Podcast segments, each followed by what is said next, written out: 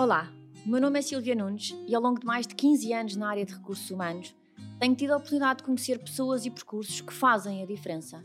Histórias inspiradoras que cativam e entusiasmam. Não há nem duas pessoas nem duas carreiras iguais. E essa diversidade garante que o meu trabalho vale a mesma pena.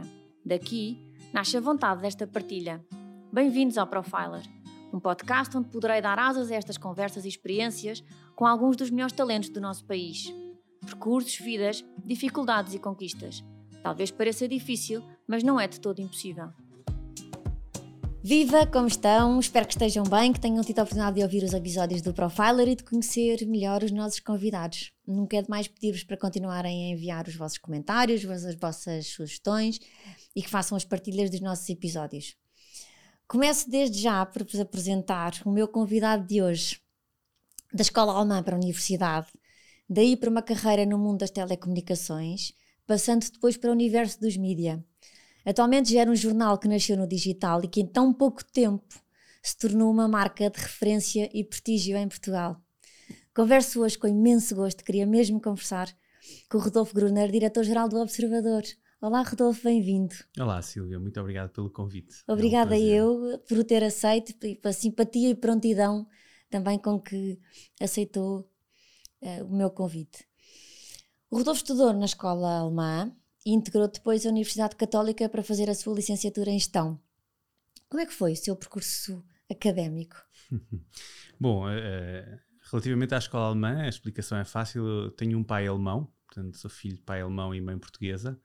Uh, o meu pai tinha um DNA alemão bastante presente. Aliás, o, o, nome, eu já nasci em Portugal, fiquei com este nome. Tenho uma irmã só que se chama Heidi, uh, portanto, uh, a presença alemã nos nomes. E o meu pai fazia muita questão que nós tivéssemos uma educação, enfim, ligada também à Alemanha, à cultura.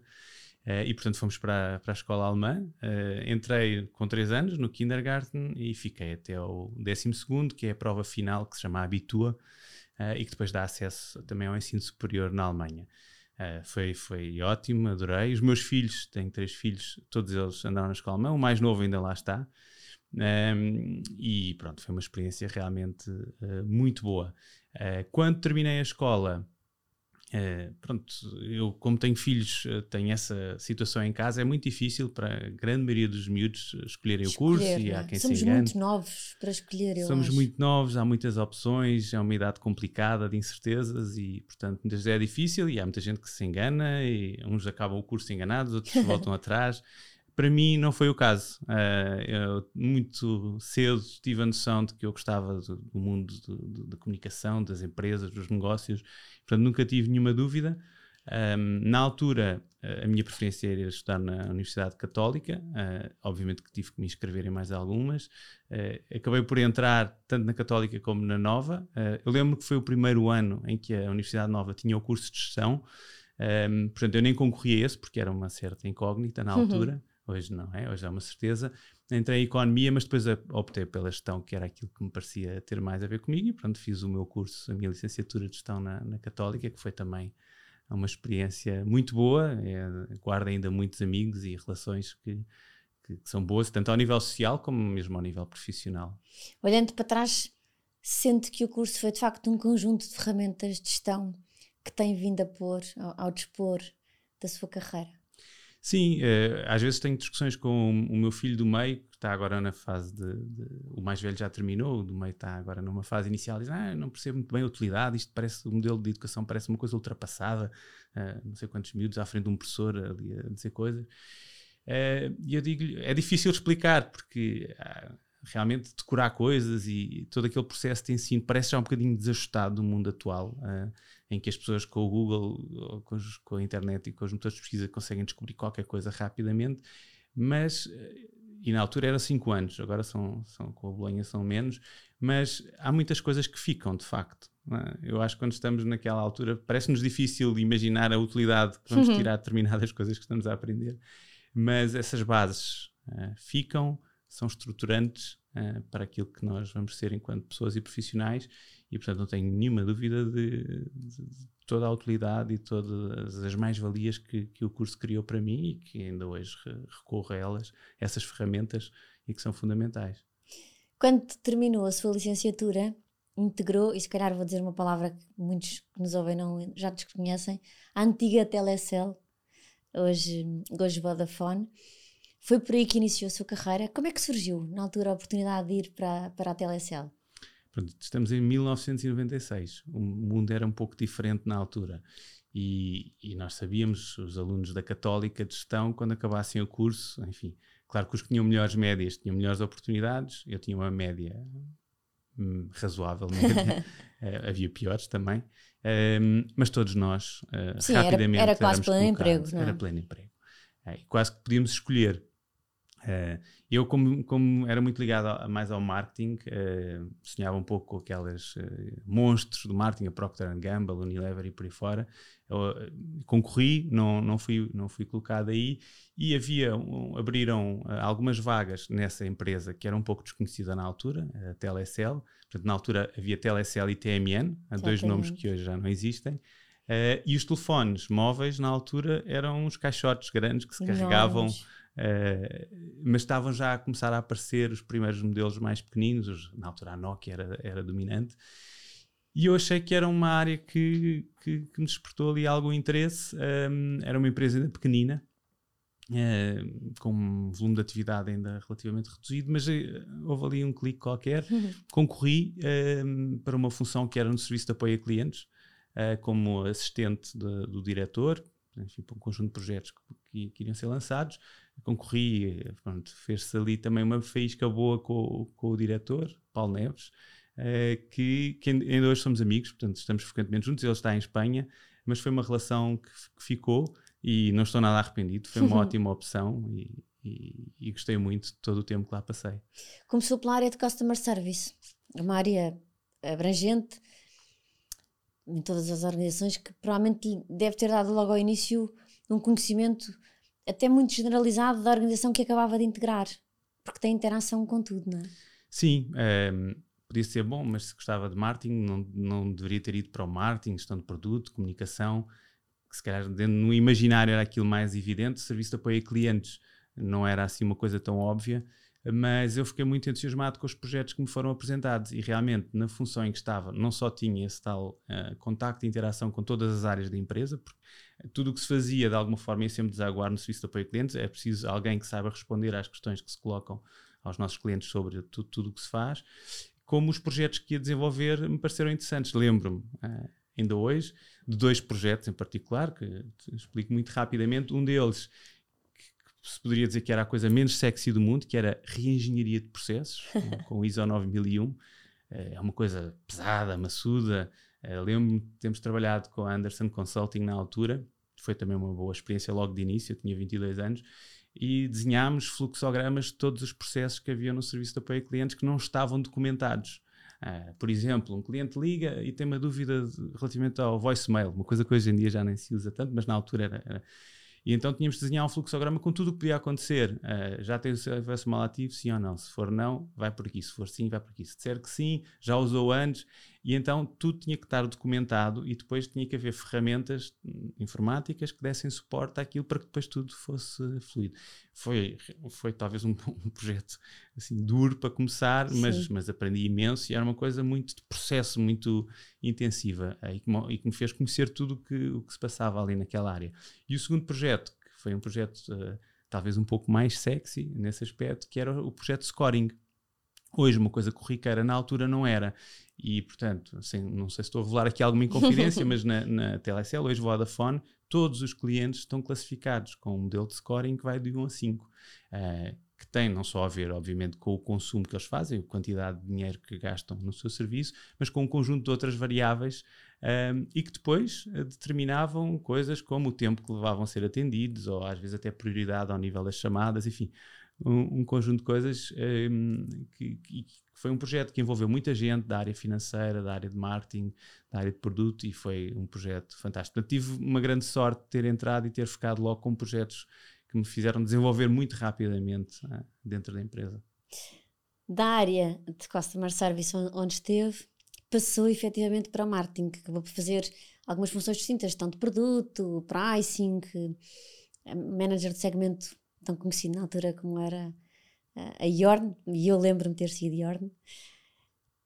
tinha essa sua ideia de entrar para o marketing, não foi logo de raiz, mas quando entrou no serviço de apoio a cliente, pensou: isto pode ser a minha porta de entrada para um dia chegar ao marketing. Foi por aí que, que foi pensando e depois fazendo todos esses passos. Não foi assim tão uh, consciente, digamos. Uh, ou seja, não vi o serviço de apoio a clientes como uma forma depois de chegar. Realmente, no meu imaginário, inicialmente, o serviço de apoio a clientes não era a coisa mais óbvia, mas era uma empresa que estava numa evolução e num crescimento enorme. Uh, eu lembro quando entrei para a Telecel, tinha cento e tal mil clientes. Eh, quando saí tinha Sim. 6 milhões de cartões ativos. Portanto, foi uma fase de crescimento incrível. Entravam pessoas, reestruturava-se, reorganizava-se, lançavam-se projetos. E, portanto, as pessoas que estavam lá na altura tiveram a oportunidade de crescer, de mudar de funções. E, e, portanto, ao fim de, creio que dois anos de serviço de apoio ao cliente, uh, surgiu a oportunidade do marketing, convidaram-me e eu falei, bom, porque não, vamos experimentar, gostei imenso, mas uh, sou novo, quero aprender, estou voraz, então vamos a isso. Uh, e pronto, tive, tive algumas experiências de marketing diferentes. Primeiro comecei por ter a gestão de produto uh, e um, depois passei para a área de pricing. As pessoas não têm ideia, mas o pricing das telecomunicações costuma ser que é o segundo mais sofisticado do, do mundo, a seguir à, à aviação. Na aviação há modelos de pricing em que cada passageiro dentro de um avião pode ter um preço diferente, dependendo de um conjunto de circunstâncias e variáveis que se podem colocar nas telecomunicações, na parte de particulares, não é assim, mas nas empresas também há uh, milhares, sim, dezenas sim. de milhares de tarifários diferentes um, e, e, portanto, foi uma aprendizagem imensa. Depois passei pela distribuição, uh, portanto, muito ligados à área comercial, até que depois se deu a oportunidade da IORN. A IORN foi um projeto marcante. Uh, se olhar para mais de 20 anos de carreira agora e tivesse que escolher duas coisas mais marcantes, foi claramente a Yorn e depois agora o Observador. Era um projeto completamente inovador, né? que ele chegava ao consumidor de uma maneira diferente. Queríamos ser Yorn. Eu acho que era isso que se sentia deste lado. É, Sim. É eu quero ser Yorn. Sim, eu lembro-me que na altura fizemos estudos de mercado, portanto a cota de mercado era mais ou menos dividida, até a MN uh, Uh, TLSL depois veio Ótimos e Ótimos veio com uma, uma proposta de valor muito arrojada e uma comunicação, tinha aqueles anúncios da Baleia, da Cláudia Schiffer e pois tudo é. aquilo era muito jovem. E na altura fizemos estudos de mercado e lembro perfeitamente disto, portanto havia jovens uh, quem se perguntava, então um, ehm, se um dia tiver que decidir qual é o operador que vai escolher, gostava de ser uh, TLSL, Vodafone, um, ehm, e eles diziam, adorava quando for crescido.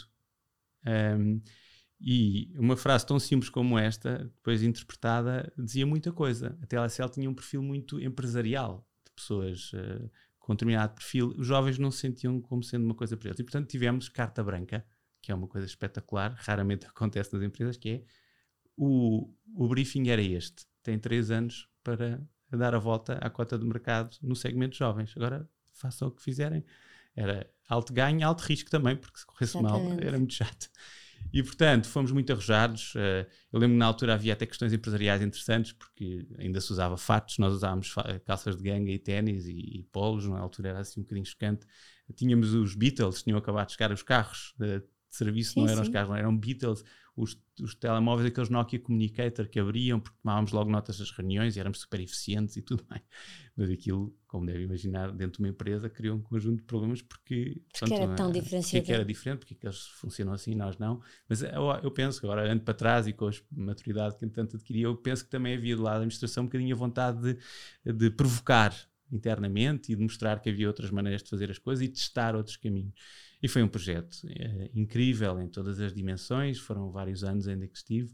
O projeto acabou por ter uma dimensão incrível, resultou, uh, levou o seu tempo, ainda hoje existe. Um, pronto, foi, foi sofrendo algumas mutações, mas foi uma experiência incrível. Engraçado que eu já falei com alguns convidados e alguns que, que tiveram também no, no, no projeto da Yorn e não há ninguém que não diga que de facto tenha sido francamente marcante essa fase. É, e, e, porque era, tudo era possível. Agora as pessoas já nem se lembram bem, mas por exemplo, lembro-me um evento que fizemos que hoje seria impossível de fazer, quando inaugurámos uma loja no Chiado, que era uma espécie de um mini centro comercial da Iorn. Havia comida, havia piercings. É, e então fizemos uma, uma promoção que era uh, no meio do inverno, em dezembro, um, ehm, no dia X, a partir das 8 da manhã, apareçam nus à porta e os primeiros 50 ganham, já não me lembro o quê. E então, imaginem no Chiado, à frente dos armazéns de Chiado, a fazer esquina, uma, uma fila de pessoas completamente nuas. Isto foi no ano 2000, à volta disso. Hoje parece completamente impensável. Lembro também de uma campanha que fizemos agressiva que era, uh, tínhamos carrinhas pela cidade carregadas de Nokias 3210, aquele fenómeno que ficará para a história até ao teto, e o que nós dizíamos era, às pessoas era muito simples, tragam o vosso TMN ótimos a, a, funcionar, tem que estar a funcionar, portanto nós vamos fazer uma chamada à vossa frente para ver que ele está a funcionar, entregam-nos o telemóvel e levam um Yorn Nokia 3210 no momento, que foi uma loucura, havia alturas em que nós tínhamos que arrancar com as carrinhas porque já só havia pessoas e braços por todo lado e aquilo era. E, e portanto, deste tipo de coisas fizemos N, valia tudo. Uh, obviamente que tínhamos que entregar resultados, não podíamos também cometer erros demasiado grandes e havia sempre algum risco nas coisas, mas foi, foi incrível, sim. Nos últimos 5, 6 anos que, que, esteve na Vodafone, era manager da área um, online no B2C. A verdade é que foram 15 anos, mais ou menos, sempre a progredir, a fazer coisas diferentes. Na sua opinião, isto, isto é, é possível fazer dentro da mesma organização? Porque um jovem entrar de primeiro emprego e ficar 15 anos na mesma organização, pensa-se, ah, o coitado ficou ali encostado, não é capaz de, de ir para mais lado nenhum, ou, ou, alguma coisa se passa, porque. Mas nem sempre temos que sair da empresa onde estamos para evoluir, não é? Sim, eu, no, neste caso em particular havia um contexto e circunstâncias que levaram a isso. Olhando para trás, quando eu entrei na Telecel, se vai ficar aqui 15 anos, é impossível. Pois. Fora de questão, isso não vai acontecer. É tudo o que é errado na evolução de uma carreira de um jovem gestor que tem ambição. Portanto, vou mudar de indústrias, vou mudar de funções. Uh, acabei por ficar. Eu tive alguns convites de saída, uh, alguns que até me fizeram pensar um pouco, mas a verdade é que eu sentia-me super estimulado, porque era uma empresa e uma indústria num crescimento, numa dinâmica tal. E eu ia sempre mudando de funções, portanto, eu, ao longo de 15 anos, nos últimos anos estabilizei, primeiro com a Ion, depois com o online, mas até aí, de dois em dois anos, eu mudava de funções e ia sempre evoluindo e crescendo também nas responsabilidades. Portanto, eh, sim, havia oportunidades de ir experimentar outras coisas diferentes, mas sentia-me tão estimulado ali. E a verdade é que a decisão de sair foi horrivelmente difícil. Uh, sofri muito para sair. Ainda hoje, quando vou à Vodafone, enfim, já não conheço muitas casas, mas ainda conheço muitas. Vou no corredor e acabo de falar com as pessoas. Sinto aquilo como uma casa. É, é uma empresa incrível, onde a pessoa se sente mesmo bem acarinhada.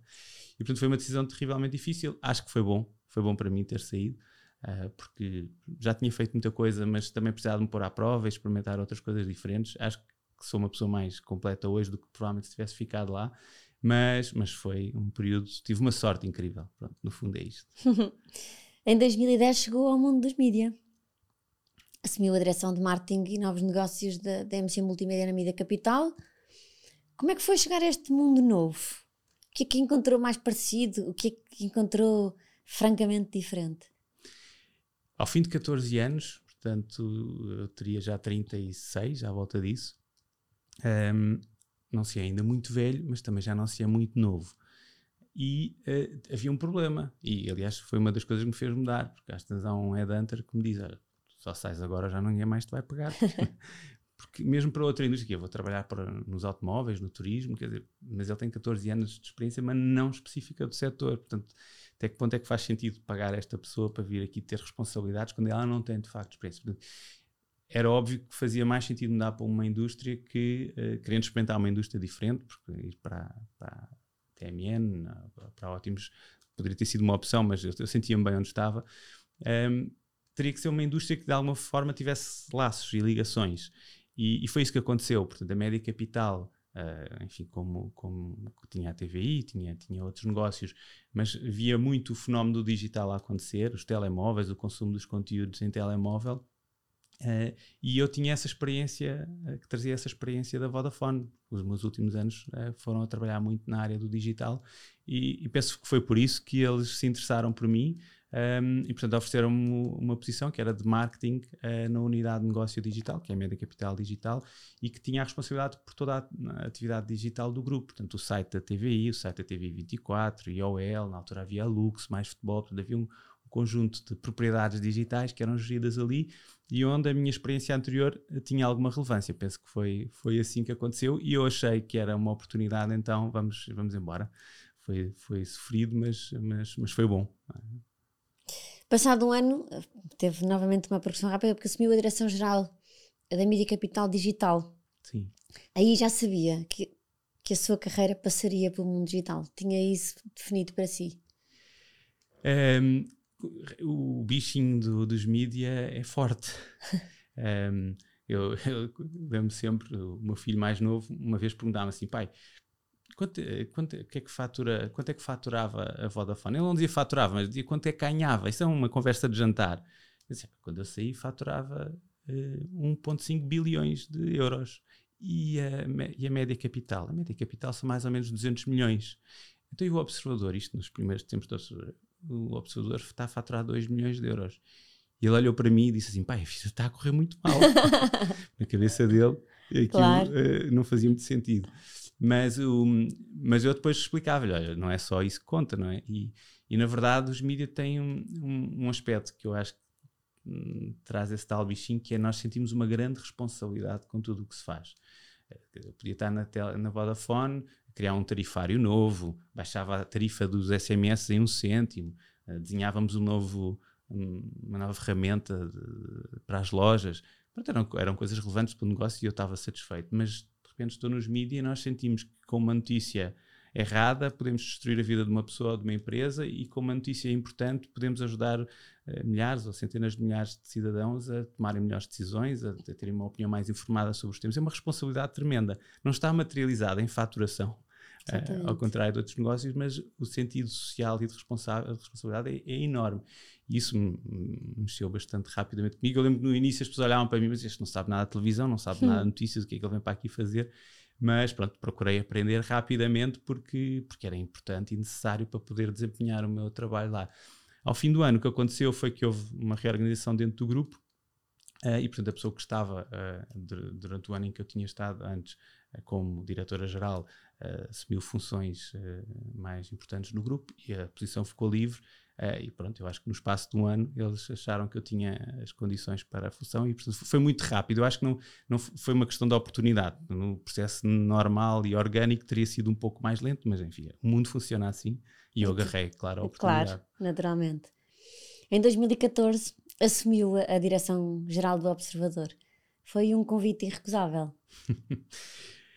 Eu acho que foi. Uh, foi um, acabou por ser um período relativamente curto na média capital, uh, foram três anos e meio. É? Para quem vinha de um sítio onde tinha estado 14 anos, uh, eu não tinha feito propriamente nenhum plano, continuo a não fazer. E às vezes digo aos meus filhos que está, o mundo hoje é diferente, não é como antigamente, você tinha um emprego para a vida, as empresas duravam uma eternidade. Hoje em dia, o que está bem hoje, amanhã está mal, e nós, mesmo nós podemos ter um momento bom e depois um momento mau e temos que mudar de vida. Eu não planei muito o futuro. Também pode ser, tenho tido a sorte até agora, nunca tive um dia sem trabalhar, saí de uma empresa logo para aceitar outra e as coisas têm corrido uh, razoavelmente bem, portanto tenho essa sorte, esse privilégio. Também tenho feito por isso, obviamente, mas, mas não penso muito no futuro e não, não estava à procura de nada. Nem sabia que esse projeto estava para arrancar, apesar de ele já andar a ser preparado há quase dois anos, uh, silenciosamente mas quando sou contactado e o projeto me é apresentado, eh, era quase irresistível. Há aqui uma história, uma pequena curiosidade que é engraçada. Uh, eu tenho um bocadinho este perfil, em alguns momentos nota-se a minha veia mais germânica, mais racional e fria, e estava a negociar as condições de, de, entrada e foi um processo um bocadinho amoroso e, e mais isto e menos aquilo, não, mas assim não pode ser, tens que ceder aqui, mas isso for assim, se for assado e aquilo estava-se ali um bocadinho arrastado, chegaram ali um impasse e eu, um dia cheguei a casa e a minha mulher viu-me assim um bocadinho mais carregado, mas então o que é que se passa? Não foste lá hoje à entrevista e tal? Fui, mas estamos ali a discutir, e o bónus, e o carro, e isto e aquilo, e, e o que é que tu achas? E não, não, se calhar não é melhor não aceitar, porque. Não é? e, e, ela, ela é uma pessoa criativa, porque é designer, interessa-se zero pelas questões financeiras e pelos números, e disse: Mas eu não estou a perceber, mas tu não queres ir, tu não estavas super entusiasmado com o projeto. Sim, eu quero ir, mas então o que é que, o que, é que isso interessa? O que é que estás a perder tempo? E pronto, foi no dia seguinte.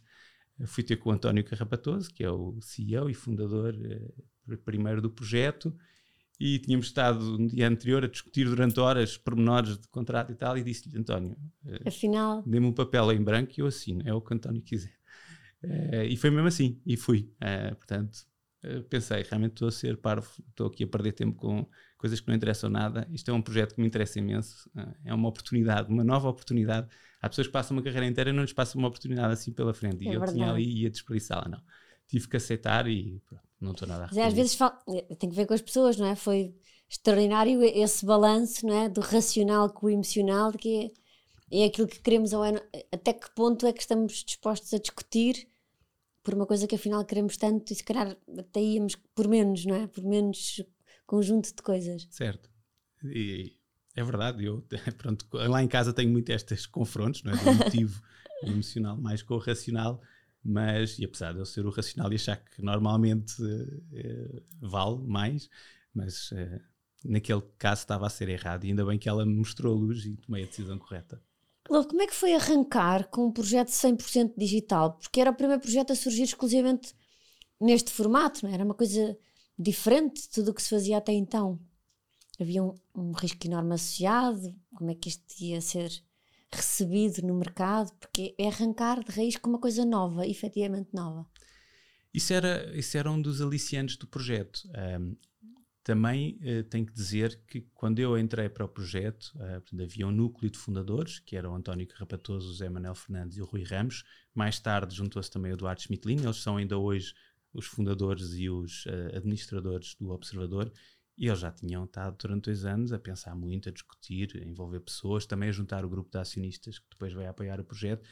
E, portanto, havia uma formulação muito boa, uma noção muito clara do que é que se pretendia e que me conquistou. Portanto, eu depois tinha que acompanhar a execução, o lançamento, que era muito importante, mas não havia ali ainda propriamente muitas dimensões e variáveis a decidir. E aquilo que me conquistou foram duas ou três coisas. Por um lado, uh, não havia nenhum projeto uh, digital born de notícias em Portugal. O que havia era jornais que já existiam no papel e que estavam a fazer a transição para o digital, que é um processo muito duro e penoso. Eu vivi isso na televisão, com a TVI, uh, eh, como pegar numa marca de televisão e uh, fazê-la adaptar ao mundo digital. Tem desafios incríveis e, e que ainda hoje subsistem. E ali tínhamos a oportunidade de lançar uma coisa de raiz feita para o digital.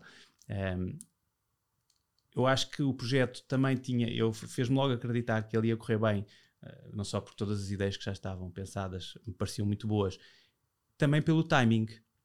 Já tinha havido algumas tentativas anteriores de fazer uh, projetos 100% digitais, uh, por exemplo, o Diário Digital, também um projeto na altura da Média Capital, mas foi demasiado cedo.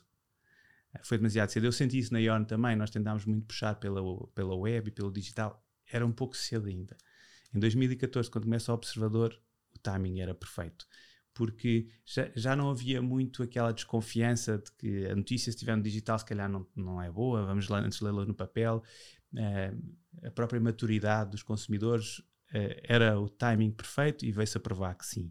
Uh, Lembro-me de uma história que, que, na altura achei interessante e que, e que revela um pouco este perfil digital do observador estava-se ali, na, eu entrei em fevereiro, em, no dia 1 de março e o projeto veio à luz no dia 19 de maio, portanto foram dois meses e meio que eu tive ali na fase final antes do projeto ir para o ar. Portanto estava-se a desenhar o site, as, as, páginas, os botões, enfim, como é que aquilo tudo ia funcionar, havia coisas que já estavam feitas, outras estavam a ser finalizadas, e, e, então havia discussões diárias e reuniões sobre, sobre todos estes temas, e eu lembro-me uh, de uma, logo uma primeira reunião que tive, onde estava a equipa de tecnologia e estava o José Manuel Fernandes e que obviamente era a pessoa que tinha mais experiência e, e responsabilidade ali no projeto, e ele dizia: eh, Não, porque eu quero que a caixa de comentários dos artigos funcione assim, assado, frito e cozido. E depois vinha o Léo, que é o diretor tecnológico, ainda hoje é, é do Observador, também é uma pessoa extraordinária, e ele dizia: eh, Não, isso não vai ser possível, Zé Manel, porque isso não funciona bem em telemóveis. E fazia-se assim um silêncio na sala e pensei: Bem, Agora é que o Léo vai ser despedido, porque ele não pode estar a afrontar o Zé Manel desta maneira. Mas o Zé Manel tinha a inteligência e a capacidade. Bom, vamos tentar perceber porque é que ele está a dizer isso. Foi uma coisa que foi muito bem feita desde o início. O projeto foi pensado para funcionar bem no digital, em particular em telemóvel. Em 2014, no primeiro mês que começámos, os telemóveis valiam 34% do tráfego. Hoje valem 85%. Mas 34% já era muito as pessoas já não se lembram, mas em 2014 a experiência de ir a um iPhone ou um Android, um smartphone, abrir um site, muitas vezes obrigava a fazer aquele pinch. Sim, de, sim, porque era tudo muito era pequenino e mal, que não estava, não estava formatado para ser aberto no telemóvel. É, tecnicamente chama-se responsive hoje, ou seja, os sites adaptam-se ao tamanho do ecrã e aumentam e diminuem para que funcione bem. Na altura, a esmagadora maioria dos sites sim, não eram sim. assim o observador nasceu assim. E cada botão que se fazia, cada página que se desenhava era pensado para funcionar bem em telemóvel. Isso foi logo uma coisa que nos deu um avanço muito grande, porque as pessoas iam ao observador e a experiência era boa. E nos outros sites não era necessariamente. Portanto, enfim, Uh, foi, foi um período muito bom, continua a ser, é um projeto incrível, uh, mas foi fácil tomar a decisão porque a oportunidade era incrível. Percebi-se logo. Havia pessoas que diziam: Não, isso agora que disparate alguma vez, isto é uma marca de, jornalismo, leva anos a construir, e aí o Expresso, o Público, o Diário Notícias, por aí todas as marcas que existiam e que ainda existem. Ah, vocês nunca na vida vão com um projeto digital impossível, sem papel. Hum. E não foi assim que aconteceu, não é? E a, e a capacidade de noticiar um, um acontecimento no, naquilo que é o vosso nível de rapidez é, é uma correria para conseguir fazer sair esse conteúdo. É, isso é, é uma tirania do digital mesmo. Um, acho que é fácil imaginar, qualquer pessoa pode imaginar. Imagine, vamos imaginar que somos um jornalista do Observador ou do outro jornal, não interessa, e um, morreu alguém, ou houve uma bomba não sei onde, ou aconteceu qualquer coisa relevante do ponto de vista noticioso, e o nosso editor chama-nos isso, rapidamente faz a, notícia sobre isso. A pessoa está ali a tentar escrever e começa o telefone a pescar. Olha, o concorrente A já deu a notícia. A pessoa acelera a escrita, olha, o concorrente B, bem, é o fim da macacada. Portanto, aquilo é uma pressão, uma ansiedade enorme, porque depois nós vemos o impacto que estes segundos de diferença têm a mesma notícia em três jornais diferentes, digitais, uh, com 10 segundos de diferença, podem ter um 10 mil leituras, o outro mil e o seguinte já só tem 100.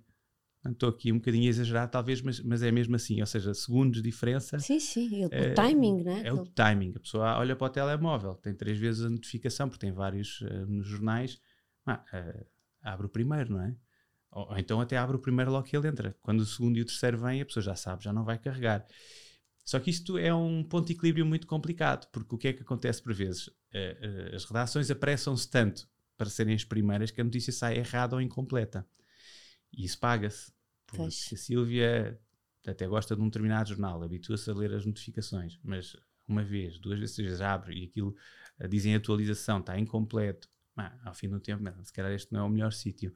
Está ali um, um balanço muito complicado entre rapidez, e, e qualidade e, e estar perfeito, completo, mas é uma luta incrível. A velocidade, enfim, também tem o lado positivo e é por isso que o digital está a crescer e os jornais a, a descer, que é, e é o tal conflito de interesses que existe ainda nas redações que têm papel e que têm digital. Ah, sai uma coisa importante, há uma notícia importante. Então há uma tentação de guardá-la para o jornal, para ver se as tiragens e as vendas da claro. banca não descem tão depressa, porque se não há nada de novo, então para que é que as pessoas vão? E isso está a acontecer, não é? Mas ao mesmo tempo, o risco de guardar uma coisa que está a acontecer, ou uma notícia que se tem para o, para o dia seguinte, ela vai aparecer, entretanto, noutros jornais e pronto, acabamos por perder. Nem ganhamos no jornal, nem ganhamos no papel, nem ganhamos no digital. Portanto, isto é uma ciência ainda muito. Está a falar de decisões altamente estratégicas que têm que ser tomadas em pouquíssimo tempo. Em segundos, sim. Não é? Não é... Vamos lá reunir para ver o que é que decidimos. É, é muito pouco tempo. É, e o digital depois tem esse outro lado da tirania que é a exigência das pessoas. É, enquanto que no, no, no, papel há aquele momento de, de ir para, para, para, a impressão, para a impressão e portanto havia, nós quando nascemos no bairro Alto, estamos em Alvalade e no bairro Alto era o sítio onde todos os jornais em Lisboa nasceram. Quando nós estivemos lá já só estava lá a bola. É, mas pronto, havia histórias, os jornalistas mais antigos contavam, isto era, no bairro Alto era incrível, aquilo ia à meia-noite ou às duas da manhã e depois nós ficámos aqui até às quatro, cinco nos copos que era para aliviar a pressão, porque aquilo, à medida que a tarde e a noite iam avançando, até ao momento em que se tinha que fechar para ir para a impressão, aquilo, a, a tensão e a adrenalina iam subindo e depois havia ali um medo. No digital isso não existe. É sempre, desde manhã até à noite, nunca para, é 24 horas. Uh, pronto, se calhar tem o aspecto positivo de não ter aquela ameaça da hora que tenho mesmo que fechar, mas, mas por outro lado nunca para. Exatamente. Está o dia todo sempre nesta azafma. E os leitores não perdoam ao seu jornal se atrasar com as notícias ou se as coisas uh, saírem com duas horas de, de, desfazamento, isso não pode ser, não é aceitável, ninguém tem essa expectativa hoje. Um bocadinho, uh, estava a comentar que nas notificações no telemóvel, se temos subscritos dois ou três, podem aparecer a mesma notícia, um, mas há, há um lado, e isto eu que vou dizer, não é Rodolfo, portanto a mim, a mim, fica, a mim não me fica mal dizer, há um lado da credibilidade que está associado ao conteúdo do observador, que, que Quantas vezes me acontece sair de facto assim uma notícia importante e alguém dizer, mas será que isso é verdade? E eu se responder, não, é porque já saiu no Observador. Dá muito trabalho também conquistar esta credibilidade do consumidor. Sim, uh, bom, eu sou de marketing, mas acho que qualquer pessoa tem noção de que no mundo das empresas e dos negócios a coisa mais valiosa de, que as empresas têm é as suas marcas. A marca não é só um logotipo, a marca é todas as percepções e associações que se estabelecem na cabeça das pessoas quando se confrontam com a presença de uma marca, de um produto, de um serviço. Isso é a coisa mais valiosa, é a coisa mais difícil de construir honestamente, vou-lhe dizer que se calhar mesmo nós no Observador não imaginávamos que fosse possível construir uma marca tão forte, tão de referência em tão pouco tempo. Mas a verdade é que conseguimos. Ah, obviamente que fizemos, ah, teremos feito alguns erros no caminho, mas acho que fizemos muitas coisas bem feitas. E acima de tudo, eu acho que o Observador ah, distingue-se por ser ah, muito rigoroso em tudo o que faz. Obviamente que na, no jornalismo, eu, não sou jornalista, mas enfim, observo e, e, e, já estou há uns anos também nesta área. Qualquer coisa tem que ser verificada, uma fonte tem que ser verificada, uma notícia tem que ser confirmada. Um, e obviamente que o, a própria redação uh, é, há sempre um conjunto de forças que tentam influenciá-la para falar sobre isto ou sobre aquilo, ou dizer uma coisa e não dizer outra, e é muito difícil um, lidar com isto e garantir que, idealmente, tudo aquilo que fazemos, não é? e se calhar uma pessoa não posso garantir apenas juntos que 100% de tudo o que escrevemos é completamente 100% imparcial, mas o que eu posso garantir é que nós temos uma atenção muito, muito, muito, muito grande a isso. Um, e em tudo o que fazemos, todos os, os touch points, é uma coisa também da gíria de marketing, assim, nós damos muita atenção aos nossos consumidores, ouvimos, pensamos sempre as dificuldades que eles têm eu acho que tudo isso fez com que a marca Observador se tornasse uma referência uh, tão rapidamente. Parecia impossível, eu acho que é quase um case study, uh, mas a verdade é que tenho sido convidado em algumas universidades para falar, eu penso porque eles próprios entendem. Sim, até porque é um nesse, nesse, espaço de tempo curto que está a dizer, é? em sete anos, é um jornal digital, em papel, uma rádio, portanto, ah, entretanto já diversificou muito a forma também como chega às pessoas e em muito pouco tempo, uma vez mais.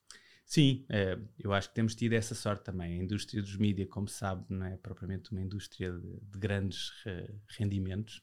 Pelo contrário, portanto, há muitos projetos, não só em Portugal, mas no mundo inteiro, um, que vivem com grandes dificuldades financeiras. A publicidade desceu, as vendas em banca desceram e é difícil encontrar receitas. A verdade é que o bom jornalismo é caro, é muito caro.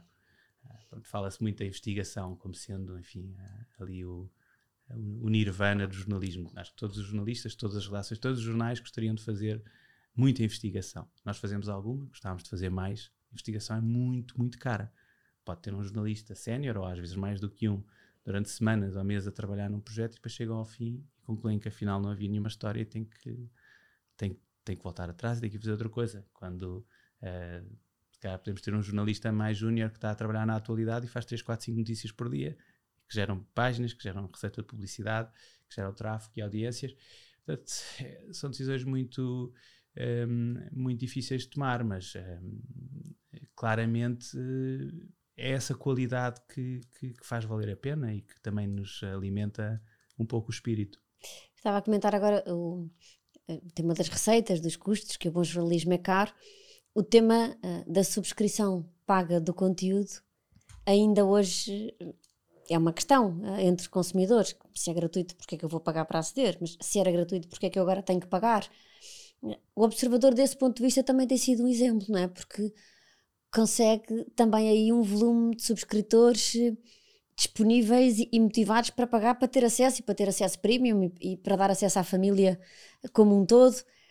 Como é que tem visto a, a evolução desta sensibilização das pessoas para as pessoas perceberem que se gostam muito de consumir um conteúdo porque, porque ele tem veracidade, qualidade e, e credibilidade, há que pagar para que isso possa continuar também a acontecer, não é? Sim. Um, ehm, para nós, esse, esse, é um dos pontos fundamentais na nossa visão do futuro do, do jornalismo, um, é o tema das subscrições. Quando nós começámos em 2014, havia um bocadinho uma certa pressão vá, da indústria, no sentido de nós, se éramos um projeto que pretendia ser de qualidade e com ambição, que devíamos ser logo com, com subscrição desde o início. E não fomos. Portanto, nós só lançámos as subscrições em 2017. Um, mas, mas eu acho que, por um lado, era cedo, a questão do timing, novamente. Por outro lado, quer dizer, como é que se ia pedir a alguém para pagar por um jornal, uma marca que não se conhecia. Nós precisávamos ter um período de maturidade para crescermos, para as pessoas nos conhecerem e depois decidirem se valia a pena ou não. Neste período aconteceu uma coisa incrível, que foi um, nos, nos, conteúdos digitais uh, as coisas modificaram-se muito. Uh, há pouco falávamos, quer dizer, há uns anos atrás as pessoas pirateavam tudo, música, filmes, uh, séries. Um, não, não quer dizer que hoje não se pirateie também, mas já não se pirateia nada, não tem nada a ver. Portanto, o Netflix, o HBO, o, o desporto, a música. Uh, outro dia, no, no, na Universidade Nova, fui, fui, dar, fui falar um pouco para os alunos e, e mostrava um slide onde fiz o meu digital wallet lá de casa. Então tenho Spotify, família. Uh, depois, dentro dos filmes e vídeos, tem Netflix, HBO, Apple TV e Amazon Prime. Já desisti do Disney porque eu também sei que era demais. E depois no desporto, bom, sou fã do Benfica, portanto, tem que ter Benfica TV para ver os jogos em casa, Sport TV para ver os jogos fora e Eleven Sports para ver os jogos da Champions. O Benfica está na Champions este ano. Portanto, pus-me a somar esta cangalhada toda e cheguei a 90 e tal euros. Ora, se há, nem vou muito mais atrás, há 5 anos, alguém me dissesse, olha, vais estar a pagar daqui a 5 anos 100 euros por mês em conteúdo digital, eu tirava para o sorrir, isso é impensável, nunca vai acontecer e agora estou a pagar. Estou ótimo. Acho que é um ótimo negócio que eu faço. Usufruo imenso, eu e a minha família e amigos de, dos conteúdos e vale imensa pena. É um facto que é muito mais difícil pôr alguém a pagar por uh, notícias e conteúdos jornalísticos, informação, do que música ou filmes. Muito mais difícil. Mil vezes mais difícil. Não há números oficiais, mas estima-se que em Portugal haverá, neste momento, mais de um milhão de assinaturas um, entre a soma da HBO, Netflix, Amazon Prime. Um milhão. Uh, no total dos jornais há pouco mais de 100 mil. É 10%. Isso Cara, é uma diferença bem, abismal. É uma diferença abismal. E eles até precisam menos do, do dinheiro do que nós. Mas isto é porque, de facto, é muito apelativo. Eu quero ver aquela série, pá, são 7,99, eu pago, tudo bem. E depois vou ver outra e outra. E a música, o Spotify, então tem uma proposta de valor incrível. É toda a música ouço toda a música. Eu antes tinha os CDs e depois passava para o, para o iPod, na altura era o iPod. Pá, ninguém tem esse trabalho. Está lá, é muito simples. Portanto, eu acho que estas coisas ajudaram muito, porque na cabeça das pessoas, pouco a pouco, está-se a, está a entrar a ideia de que o conteúdo digital bom é, deve ser pago. Isso ajudou-nos. Em 2017, quando lançámos, sentimos que era o timing certo. O observador já tinha a tal reputação, a marca, por um lado, e por outro lado, estes outros fenómenos de conteúdos digitais um, estava a crescer muito e achámos que era momento certo. Confesso que havia ali um certo nervosismo, porque podia ter corrido mal. Imagino o que é que era. Ao fim do ano tínhamos mil assinantes. Há jornais em Portugal que têm mil assinantes digitais. Não vou dizer aqui nomes, mas uh, são jornais de referência que têm mil, dois mil assinantes. É uma tragédia. Se isso tivesse acontecido connosco, era uma tragédia também, porque afinal não éramos tão bons como pensávamos. Afinal, as pessoas não estavam dispostas a pagar 60 a 70 euros por ano para ter o observador. Uh, não foi isso que aconteceu. Que para vós também foi um barómetro espetacular. É um barómetro, porque ah, podemos dizer, mas nós somos bons porque fazemos melhor isto, fazemos melhor aquilo e os outros não fazem tão bem. Isso é tudo ótimo. É, o momento da verdade é quando pedimos às pessoas para pagar, pôr dinheiro em cima da mesa. Real. Isso aí é que é o momento da verdade. E em Portugal só há três jornais que que as pessoas assinam e estão a crescer rapidamente. Podia ser mais rápido, mas, mas, mas temos que sempre olhar as coisas pelo lado positivo. Um, e o Observador tem, uh, neste momento, já uma, uma massa de assinantes superior a 20 mil e, portanto, é muito significativo. Um, do ponto de vista da receita, é claramente relevante, portanto, é uma receita que já vale mais de 20% do total da nossa receita e a nossa visão de médio e longo prazo é que as subscrições possam vir a valer alguns no tempo, 3 a 5 anos, talvez 50%. Isso vai transformar a nossa vida enquanto empresa, enquanto negócio e também das outras uh, jornais que consigam ter este tipo de desenvolvimento, porque uh, a publicidade continuará sempre a ser um elemento importante uh, e não vai acabar, vamos continuar a tê-la, mas o facto de não estarmos tão dependentes da receita da publicidade, que em ciclos económicos é extremamente frágil, como se viu agora com o Covid e como se viu noutras crises económicas atrás, vai mudar completamente a nossa capacidade de investir, de fazer desenvolver os nossos negócios e trazer um produto que idealmente será ainda melhor do que aquilo que é hoje para os nossos assinantes. Gostávamos de ter mais conteúdos mais diversificados, com maior profundidade, sim, queremos todas essas coisas e as subscrições são o veículo para lá chegar. É, eu acho, e nós falamos muito internamente sobre isso, se olharmos para 5, 10 anos à frente, gostamos de ter assim visões de longo prazo, eu acho que só vai haver dois tipos de de, de jornais digitais, os de grande qualidade, uh, e nós achamos que o Observador se integra dentro desse lote, portanto, onde as pessoas estão dispostas a pagar e cada vez vão ser mais, e depois os outros que, que têm uma lógica completamente diferente, portanto, não têm investigação, não têm grande reportagem, não têm conteúdos interativos, dão as notícias. O Benfica ganhou, o ministro foi, foi despedido, abriu um restaurante, coisas simples, feitas por uma estrutura de custos muito simples, que vivem só da publicidade, que ninguém está disposto a pagar uma assinatura para esse tipo de conteúdos. Eu acho que as coisas vão polarizar desta maneira. Não estou bem a ver onde é que há o espaço no meio. Uma coisa que é mais ou menos boa, que tem mais ou menos assinantes, Exato. tem um bocadinho de publicidade, mas não o suficiente. Não, não vejo espaço para isso. Acho que as coisas vão funcionar um bocadinho dessa forma. Acho que os projetos que se pretendem sérios e, e de qualidade uh, têm que conseguir essa Agora, há uma coisa que vai mudar radicalmente para as pessoas. Uh, hoje ainda, eu há pouco dizia, bom, mas é injusto, as pessoas, há um milhão de assinaturas de Netflix e afins, e dos jornais todos juntos em Portugal são só 100 mil. Bom, a verdade é que ainda há muita coisa que está aberta. Ou seja, uh, um consumidor que vá ao Observador ou a alguns outros jornais que têm assinaturas ainda consegue ler uma grande parte das notícias uh, sem, sem ser assinante. Sim, sim, sim. Isso está a mudar. Está a mudar muito rapidamente. Uh, há jornais que têm 10% de conteúdo fechado, há uns que já têm 20, outros 30, lá fora já há uns que têm 50 ou mais, e as pessoas, se calhar, não estão a perceber bem isto a acontecer, mas eu apostaria que nos jornais, os tais ditos jornais de grande qualidade, uh, se calhar daqui a 3 anos não se vai conseguir ler quase nada. Sim, sim, sem ter a subscrição sem ativa. Sem ter uma subscrição. E uh, há pessoas que ficam um bocadinho zangadas. mas esse é o caminho que nós temos que É a forma também de poder continuar a, a, a, fazer esse conteúdo com a qualidade que as pessoas gostam claro. de receber, de claro. ver, de ouvir, de ler. E isso muda muita coisa. Agora estou-me a estender um bocadinho neste tema, mas, mas acho que é realmente importante. Isso muda também a forma como nós funcionamos internamente. É uma, no Observador, como noutros jornais, há sempre um ecrã que mostra quais são as notícias que estão a ser mais lidas no momento. Imagine que é um jornalista, quando acaba de fazer o seu artigo e publica, a sua expectativa, o seu sonho é que seja lido por muita gente. Claro. E, é, e depois, obviamente, é lido, é lido por muita gente, gera muitas audiências, gera muitos uh, cliques e receitas de publicidade, etc. Esse era o barómetro que depois levava aquelas coisas como sensacionalismo, clickbait e por aí fora, que, nós tentamos fugir ao máximo, mas às tantas temos que dar um pouco às pessoas aquilo que elas também querem ler. Em Portugal, acho que ainda estamos na fase inicial, mas noutros sítios, uh, os, os os KPIs, os KPIs os, os critérios de avaliação do trabalho e do próprio jornalistas já estão a mudar. E nós já estamos a fazer isso também. Quer nós hoje sabemos quais são os artigos, os jornalistas que estão a, a, gerar mais assinaturas. Porque há um momento em que a pessoa já andava a pensar, assino, assino, pronto, foi adiante a decisão, e há um dia que quer ler um artigo, não consegue, diz, pronto, vá. Seja, é hoje. É hoje. E nós sabemos isso, porque tudo se mede, não é? Cada vez mais.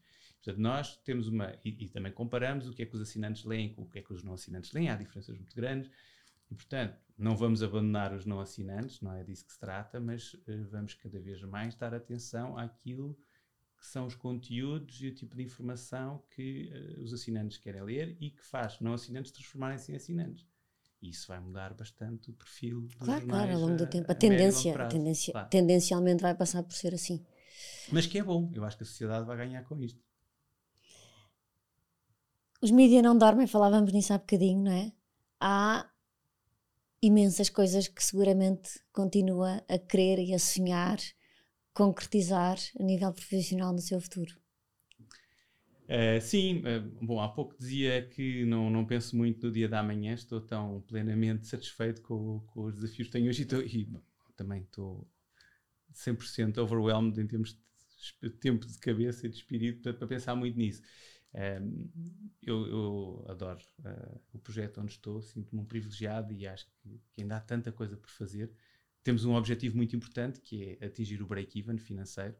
Um, já temos sete anos de vida e, portanto, há um investimento em capital dos nossos acionistas que tem vindo a ser feito. Eles têm sido incríveis porque têm apoiado o projeto um, e têm reforçado o investimento, um pouco uh, também entusiasmados, penso eu, pelos resultados que estamos a ter e pelo orgulho que têm no projeto. Mas, claramente, uh, isso é nenhum tipo de dúvida, isso foi claro para mim desde o primeiro dia, que o objetivo, uh, do ponto de vista financeiro para o projeto, é que seja sustentável. Há projetos em Portugal e noutros países que têm uma espécie de um fundo por trás que continuamente apoia os prejuízos, não é o caso do Observador. Uh, o próprio António Carrapatoso e os empresários que temos como acionistas uh, percebem que se calhar esta não é a indústria de maior retorno de investimento e provavelmente não tem essa expectativa, mas uh, nós pensamos também como empresários e portanto nós queremos provar e mostrar que é possível fazer um jogo claro. de boa qualidade, mas que seja viável. Estamos muito, muito perto. É? Calhar não vai ser já este ano e o, o plano está no ano que vem, mas estamos muito perto de conseguir. Eu acho que isso vai ser também uma coisa espetacular para a indústria e, e para as outras empresas, porque vai-se perceber que é possível fazer sem truques, sem, sem coisas esquisitas. É possível fazê-lo bem feito. Não é, não é magia, não, não é, é magia, fruto de magia, é mas é magia. é possível, não é? É, é possível. Portanto, tem esse objetivo e pronto, agora temos a rádio, que é um projeto que, que ainda é pequenino, apesar de ter começado há dois anos, é, ainda está muito no início, mas já tem uma expressão incrível, tem um projeto que nos dá um gozo incrível e, e um orgulho, eh, mas que está longe ainda de ter atingido a sua maturidade e quem sabe, eh, as coisas mudam muito rápido, as redes sociais, a parte de vídeo, televisão, há tanta coisa para pensar, portanto, para já estou estou super entusiasmado. Ah, claro, há outras indústrias. Tenho uma mulher que é criativa, mas é mini empresária. Ela está na área do turismo, portanto, eu, enfim, nos tempos livres, à noite, ao fim de semana, gosto de conhecer um bocadinho os projetos dela e dar aqui um pouco de apoio. Tenho, tenho um certo gosto nisso, mas pronto, não é uma área que considero como, para mim próprio, no curto prazo. É? Pensar. Ao longo da sua carreira, qual é que acha que foi o momento em que teve um obstáculo, uma situação em que na altura lhe pareceu francamente de conseguir ultrapassar ou contornar para poder seguir em frente? Olha, eu, eu acho que tenho um bocadinho de sorte, uh, porque não tive realmente assim um, crises ou problemas tão grandes. Eu lembro-me de um momento que foi um bocadinho difícil nos tempos de Vodafone, quando passei para o Martin, porque foi logo uma fase relativamente inicial. Quando fui para o Martin, inicialmente era gestor de produto e um, deram-me um, um projeto que já ninguém se lembra, que se chama Mobifix, que era um telemóvel que era vendido dentro de uma embalagem que parecia um tijolo. E o telemóvel lá dentro. Estávamos na altura em que, um, do ponto de vista das tendências e do comportamento de consumo, as pessoas estavam a começar a deixar de usar aquele telefone fixo com cabo que, da, da antiga Portugal Telecom que tinham lá em casa. E nós queríamos acelerar esse processo, explicar às pessoas, isto parece ridículo dito hoje, mas estamos em 1998, na altura não era assim tão óbvio. E estávamos a tentar dizer às pessoas que já não precisavam estar a pagar os 3.149 escudos por mês à Portugal Telecom uhum. para ter um telefone com um fio em casa, que podiam ter um telemóvel e que, eh, pelo mesmo custo ou até inferior, eh, ele funcionava. Eh, não era muito fácil, porque apesar de tudo havia a ideia de que o telemóvel às vezes não funciona, se sou, tenho a minha avó em casa, ela cai à meia da noite, parte a perna. Se for buscar o telefone fixo, ele vai funcionar. O telemóvel, sei lá, se tem rede ou se a bateria acabou, esse tipo de dramas. E portanto, e pronto, não foi o projeto mais bem sucedido da Vodafone, acho que foi um bocadinho antes do tempo também.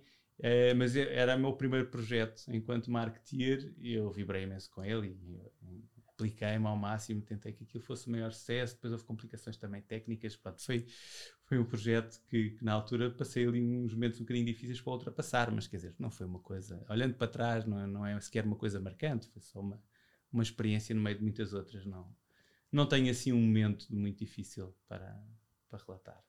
Rodolfo, obrigada pela sua disponibilidade, pelo seu testemunho, uh, por aquilo que tem feito pela, pela por nós naquilo que é a evolução um, do conteúdo efetivamente de qualidade no digital.